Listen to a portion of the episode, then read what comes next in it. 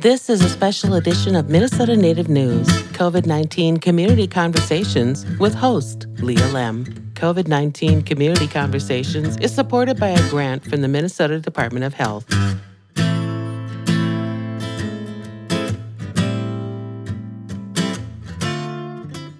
Anin, hello, I'm Leah Lemm. Miigwech, and thank you for joining me for today's conversation exploring how Indian country in Minnesota is responding and adapting to the current pandemic. Today on the show, we'll hear how language education is thriving, and we'll hear from the White Earth powwow that was held in early March. The White Earth Nation held an indoor powwow with precautions, safety, and of course, celebration of togetherness and culture and healing. We'll hear from Dana Goodwin, who's on the powwow committee. She talks about what it took to hold a powwow during a pandemic. And the Bdote Learning Center is educating through an Indigenous lens. Barry Hand is a teacher at the Bdote Learning Center, and we'll talk about how he's adapted his work with students. But first, Governor Walz held a mid March press briefing. He recalls talking to us as Minnesotans a year ago now at the State of the State address how we were going into the unknown with the new virus we knew little about. The things that you have done and the things that we have followed, following science guidance, listening to our healthcare professionals, and asking Minnesotans to do what I, I knew on that night last year when I said we were a people of, of deep resiliency and grit, and we understood what winners look like. Um, this pandemic has, uh, has changed us. But there's so many ways it's changed us for the positive too. It makes us understand how precious our time with family is, how precious community is, and for one thing, it lets us know that our actions impact those around us greatly. He goes on to talk about how progress can be painful and that things are looking brighter. And I want to highlight a couple bright spots today. So before I chat with Barry Hand from the Bdote Learning Center, Let's hear from our first guest, who was part of the White Earth powwow in early March. Intertribal time, Midnight Express, you are on the air.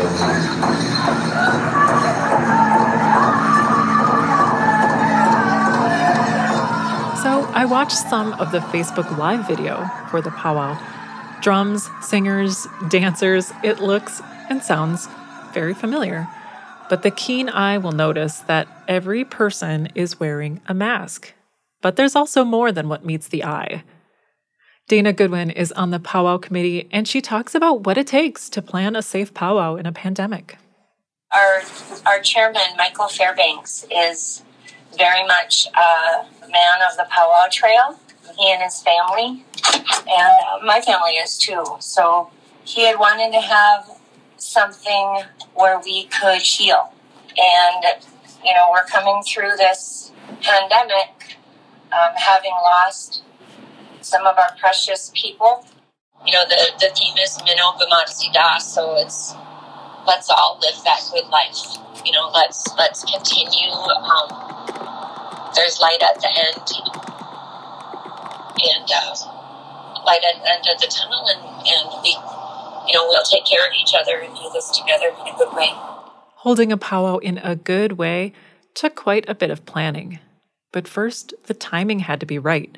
With vaccines being rolled out and illness rates low in Mahnomen County, the situation seemed relatively safe to hold the indoor powwow with plenty of safety precautions. For a while now, for a few weeks, I believe we've been leading the state in Minnesota with the highest percentage of vaccinated people, and our numbers being low for a while, they decided to go ahead and have this event, but to plan it very, very carefully. First, they aimed to keep numbers in attendance at 500 or fewer people at the Shooting Star Event Center. And they encouraged anyone not feeling well to stay home. The powwow was live streamed, so those not able to make it could still be connected to it. Our health division has a physician that is a member of our community and um, also very much loves powwow and our language and everything. And so, you know, worked closely with Dr. Carson Gardner's uh, guidelines and um, ensured that we did everything safely. We put out messages to our community then and for this past weekend regarding uh, the expectations of people that attended to wear the masks and to hand wash and use our hand sanitizer, which we had all over the place, and to social distance. But everyone was very respectful. You know, I was amazed at how many dancers danced the whole weekend with masks on. The entrances were limited in order to screen all attendees, and many were encouraged to get a COVID test beforehand. The whole committee um, and volunteers and singers, vendors were all asked to get tested for COVID beforehand. So I know our White Earth Health Tribal Health Division offered where you can drive up and you get the rapid test. They offered that for all of us.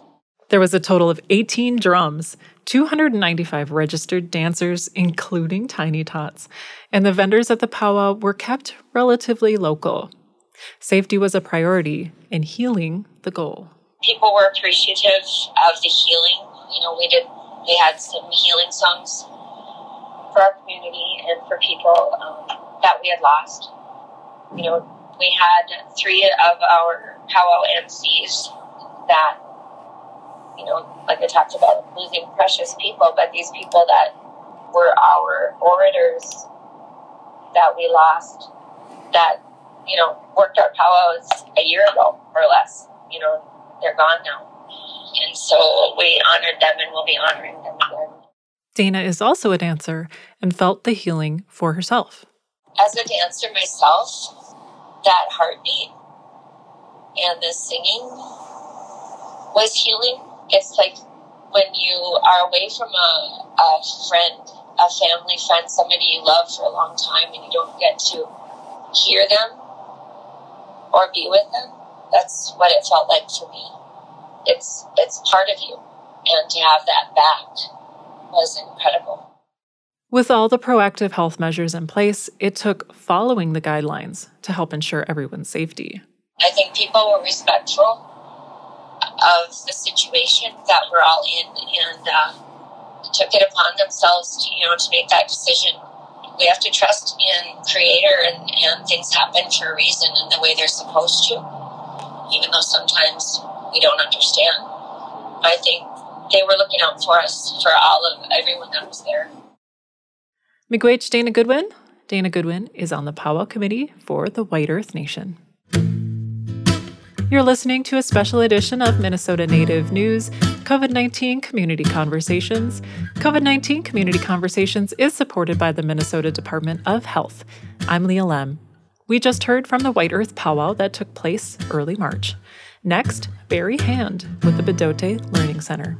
The mission of the Bdote Learning Center is to develop culturally aware, successful, high performing students by providing them with an academically rigorous education that is place based and rooted in native language and culture of Indigenous peoples.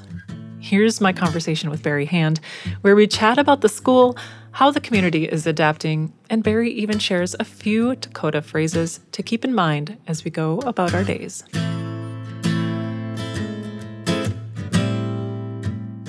First of all, could you please introduce yourself for me? All right. Barry Hand Imachapi, Ea Se Pa Minijaska Lechia Wati El Wati.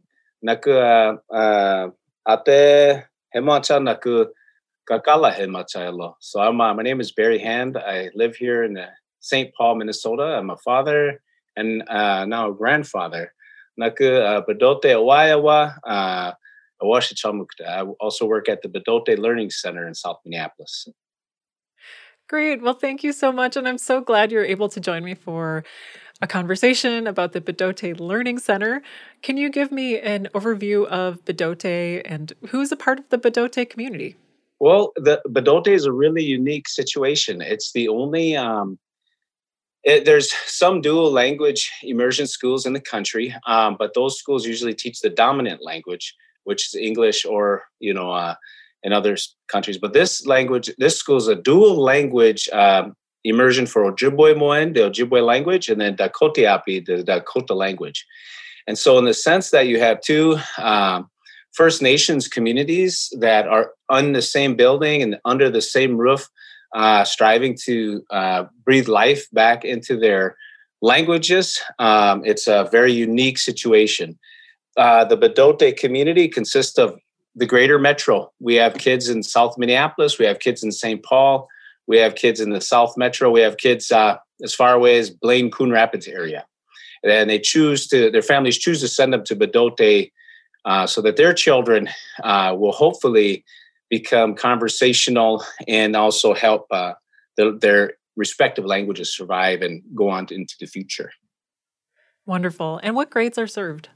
K through eight. So we are kindergartner, uh, kindergarten through eighth grade. Um, I'm in the middle school Dakota language program, and we have um, again corresponding classes. So we have K for each group, and then um, usually most kids are have the same teacher for t- two times, kind of like a Montessori model, so two years in a row.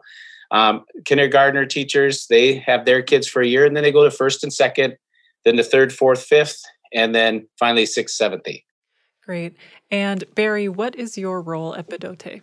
I am the middle school Dakota language teacher. And so that's more than I used to teach at Harding High School, Lakota language uh, there. That was actually one of the first Lakota language programs uh, in the nation was at Harding High School.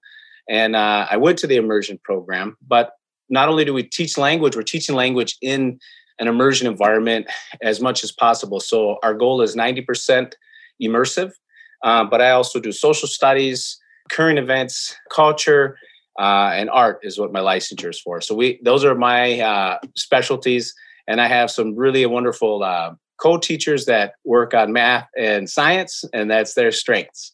And so that that's my role as as uh, as a Dakota middle school teacher. So. Great. And what's the current education mode at Bdote? Are you in per- in person?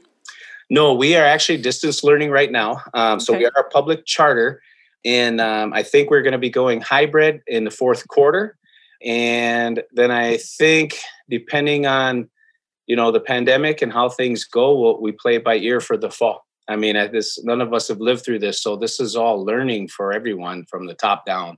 We're pretty lucky. We have a interim director at Bdote who is a retired administrator uh, by the name of Bill Zimnowitz, and he's been doing a phenomenal job navigating uh, the pandemic for us as educators, as school staff, and as parents. I'm also a Bdote parent, so kind of wear two hats there. Very cool.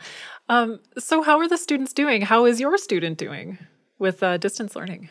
They miss each other. Um, I bet. teacher, it's it's really hard. Um, as uh, and and having students, it's really hard. Now I have one student at Bdote. I have a high school age and another middle school age daughter that are in other schools. And um, have being a teacher and then having school agers at home, I want all the parents to know that we also are struggling. Uh, mm-hmm. if you are struggling with the homework loads and things like that, and I'll be glad when we're back in person. Um, but I, you know, I, again, I'm.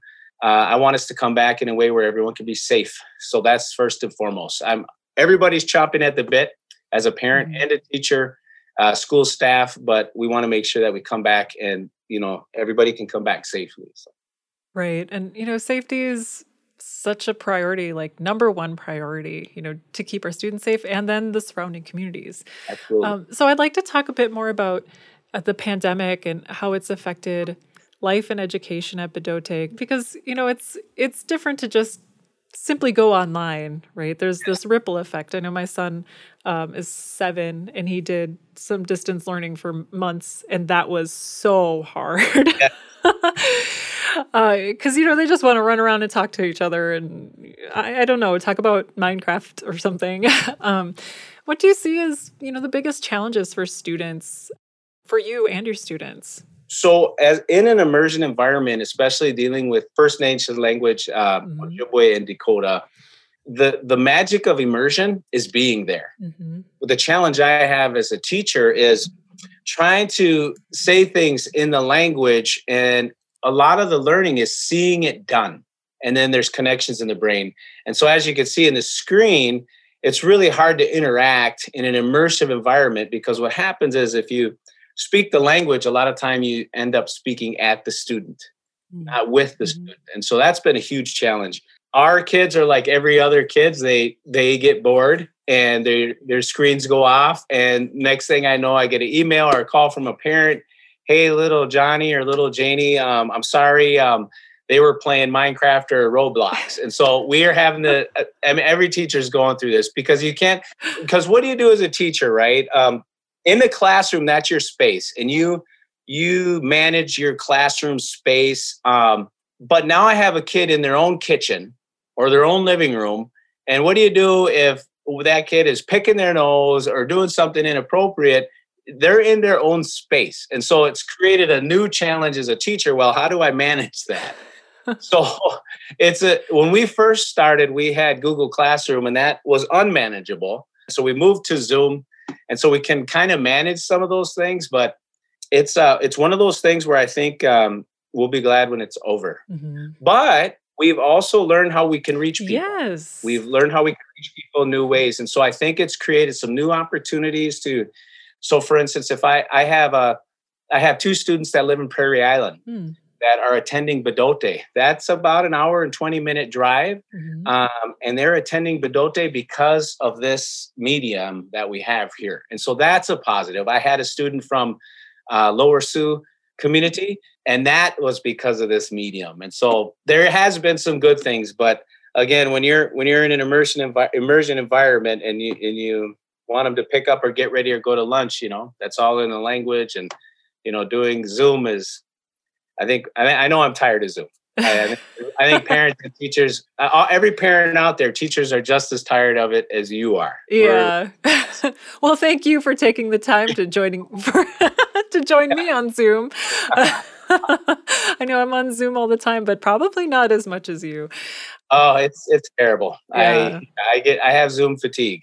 I have Zoom fatigue. I don't know if you get the headaches, but I I I just got glasses right. I was just prescribed glasses right before the pandemic. And I'm so mm-hmm. glad because now when I wear my mask, they fog up when I go into Target, you know, when I wear, you know, and so now with the blue light in my glasses, it's, it's, it's amazing. It's an amazing experience with eye strain. So. Yeah, I do. I get kind I don't know if it's a headache, but it's like eye ache, just like kind of behind the yes. eye, like a dull, like I just want to close my eyes. Like I'm still awake, but yes, yes. I, I I feel that every day. Yeah. Well, I was gonna. I mean, you you've touched on it. Um, you know those um, positive points of you know being able to reach students that otherwise wouldn't be able to attend Bdote. What other encouraging things have you seen?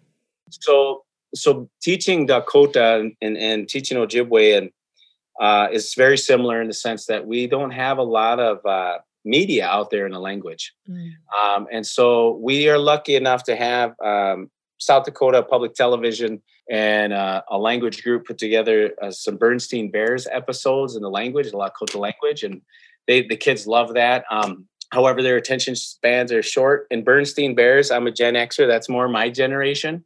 I know they want to see their cartoons in the language versus, you know, f- uh, the Flintstones. Mm. But uh, we have found uh, we have you know communicated with the reservation communities and mainly in the Dakotas, Eastern Dakotas, uh, Western Dakotas, as far as um, you know videos and different opportunities. Um, we have done some kind of some cool things like we're um, uh, professional learning communities. Teachers have it's called a PLC meeting, and so we've actually PLC'd with groups from Canada, and the Dakotas, North Dakota, South Dakota on best practices. Mm. And so I think Zoom has allowed us to do that. But when I talk to the other educators, again, it's the exact same struggles. It's, you know, and it's not just attention spans, it's it's uh, access.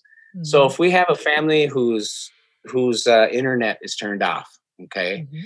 or we have a family who has a device that's broken, or we have a family that you know is highly mobile maybe maybe they're homeless these are and they, and they haven't been able to access wi-fi these are these are challenges that we have to try, find solutions for yes yes for sure and have you seen any movement on any of those issues that are popping up that you see Yes, so uh, Bdote has been pretty proactive um, for families that are unable to access um, uh, Wi-Fi. We are able to get them hotspots with some of our mm-hmm. federal funding, so they are able to kind of have and again, I am I'm I'm a Gen Xer, so I'm not tech savvy like the youngsters are, but um, it's like mobile Wi-Fi that they can use for their devices because mm-hmm. they are issued a school iPad and so with that hotspot, they're able to get access. So great. So, is there something you've learned by being an educator during the pandemic that you'd like to highlight? Maybe something about yourself or something about educating in general? Yeah, I, I think the thing that I, I learned the most through this situation is uh, appreciating what you had. Mm-hmm. You know, I mean, uh, you know, you you appreciate the time with your students, your learners. I think you appreciate those school relationships with your coworkers. Those are hard to maintain. We're social beings, right? So we want to have that personal interaction. So I think there's a, a, an appreciation with the people that you work f- with and the people you work for, my mm-hmm. students and parents. Um, and on the other side, it's also forced me to become far more um, tech savvy. Mm-hmm. I've learned some new skills that I'm going to use and continue to use when I'm in the classroom teaching. And so I value that. Yeah. But uh, I, I have a family, again, three kids, school agers, all on Wi Fi. Uh, my wife is a executive director of a local nonprofit and she's on the wi-fi and so there have been crashes so that's the other side of it when you're a teacher and your own computer goes down your own mm. wi-fi goes down it's like the captain of the ship you sink parents are calling what's going on where's class and i'm saying and you know my favorite thing leah and i think that a lot of teachers can uh, commiserate with this is right when you're getting ready to go you got your cup of coffee, you got your lesson plan laid out for the day, and your computer decides to update. Mm, yes. That's my, that's that my favorite. Happened. happened about four or five times, and and it's always right before I, you know, you have it turned on, you make sure everything's good, you go down, you get ready, you come back up, and it's updating. Yep. How, how does this happen? Oh, and that's not a quick process. Yeah, you know it's not. And like at, at when your class is at nine o'clock and it's nine oh five, where are you? Hey, uh, you know, so you reach out to your coworkers. Can you post in my Google Classroom tech difficulties? And so, so I think as a teacher, it's it's it's kind of stressful because that's completely out of my hands when that happens. So it's been a journey. Oh, yeah, I bet. Um, so I see on the Bdote Facebook page that there's an online storytelling event, and I see your name listed as the MC. Can you tell me a bit about that and the significance of the event? Absolutely. So uh, we have an events committee that uh, you know plans events during the year, and so again, mm-hmm. we're trying to, you know, during the regular school year, we'll have powwows and language bowls and and all kinds of wonderful things, lacrosse demonstrations. But now we're in Zoom, the Zoom era, um, and so we had a storytelling event. Um, our Ojibwe counterparts had one a couple weeks ago, and we had ours uh, last Friday. Mm-hmm. And I was uh, not at the meeting, so I was told I'm the MC, master of ceremonies. It was super, super awesome because I have an uncle who was one of the storytellers who is a world renowned MC, Eapaha in our language, and that's uh, uh, Mr. Jerry Dearly. Oh, yeah. So, yeah. And so I, uh, and actually, he's the one that got me into teaching language when he retired out of Harding.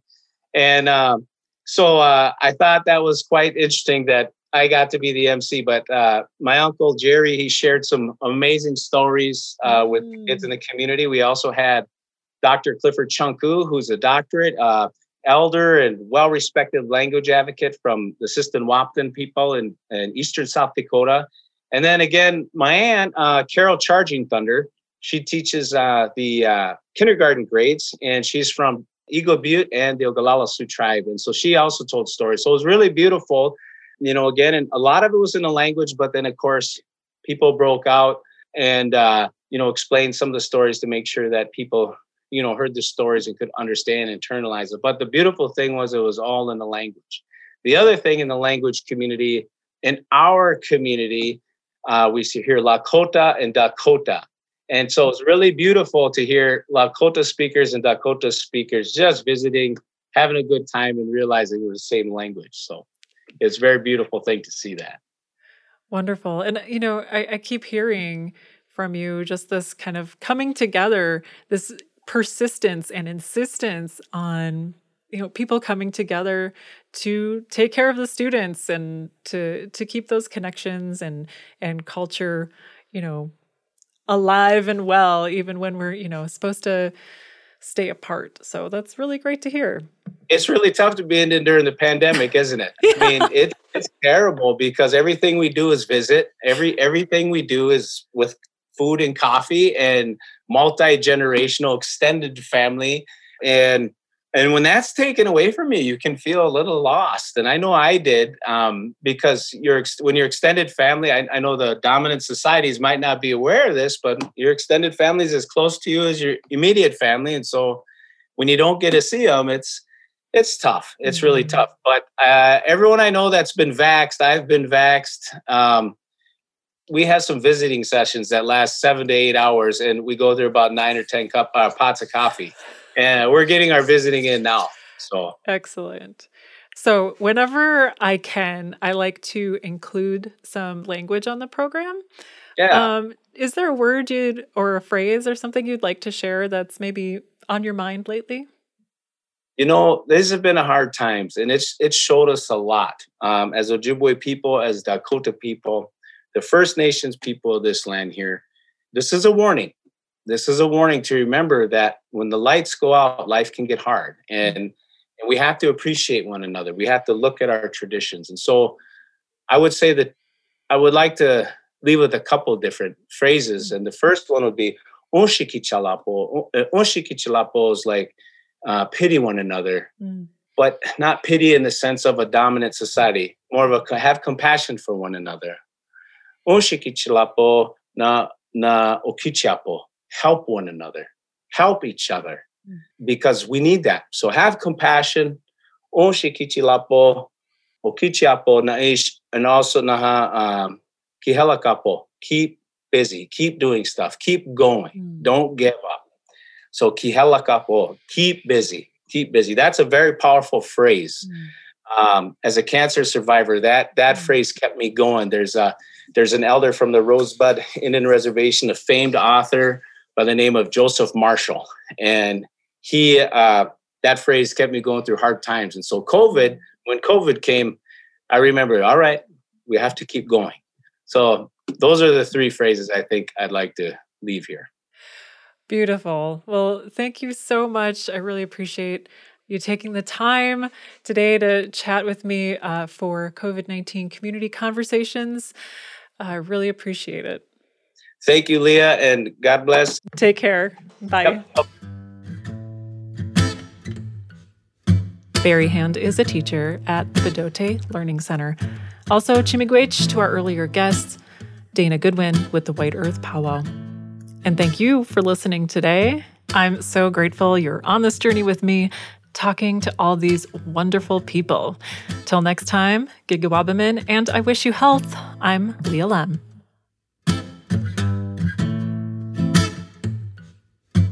Minnesota Native News Special Edition COVID 19 Community Conversations is supported by the Minnesota Department of Health.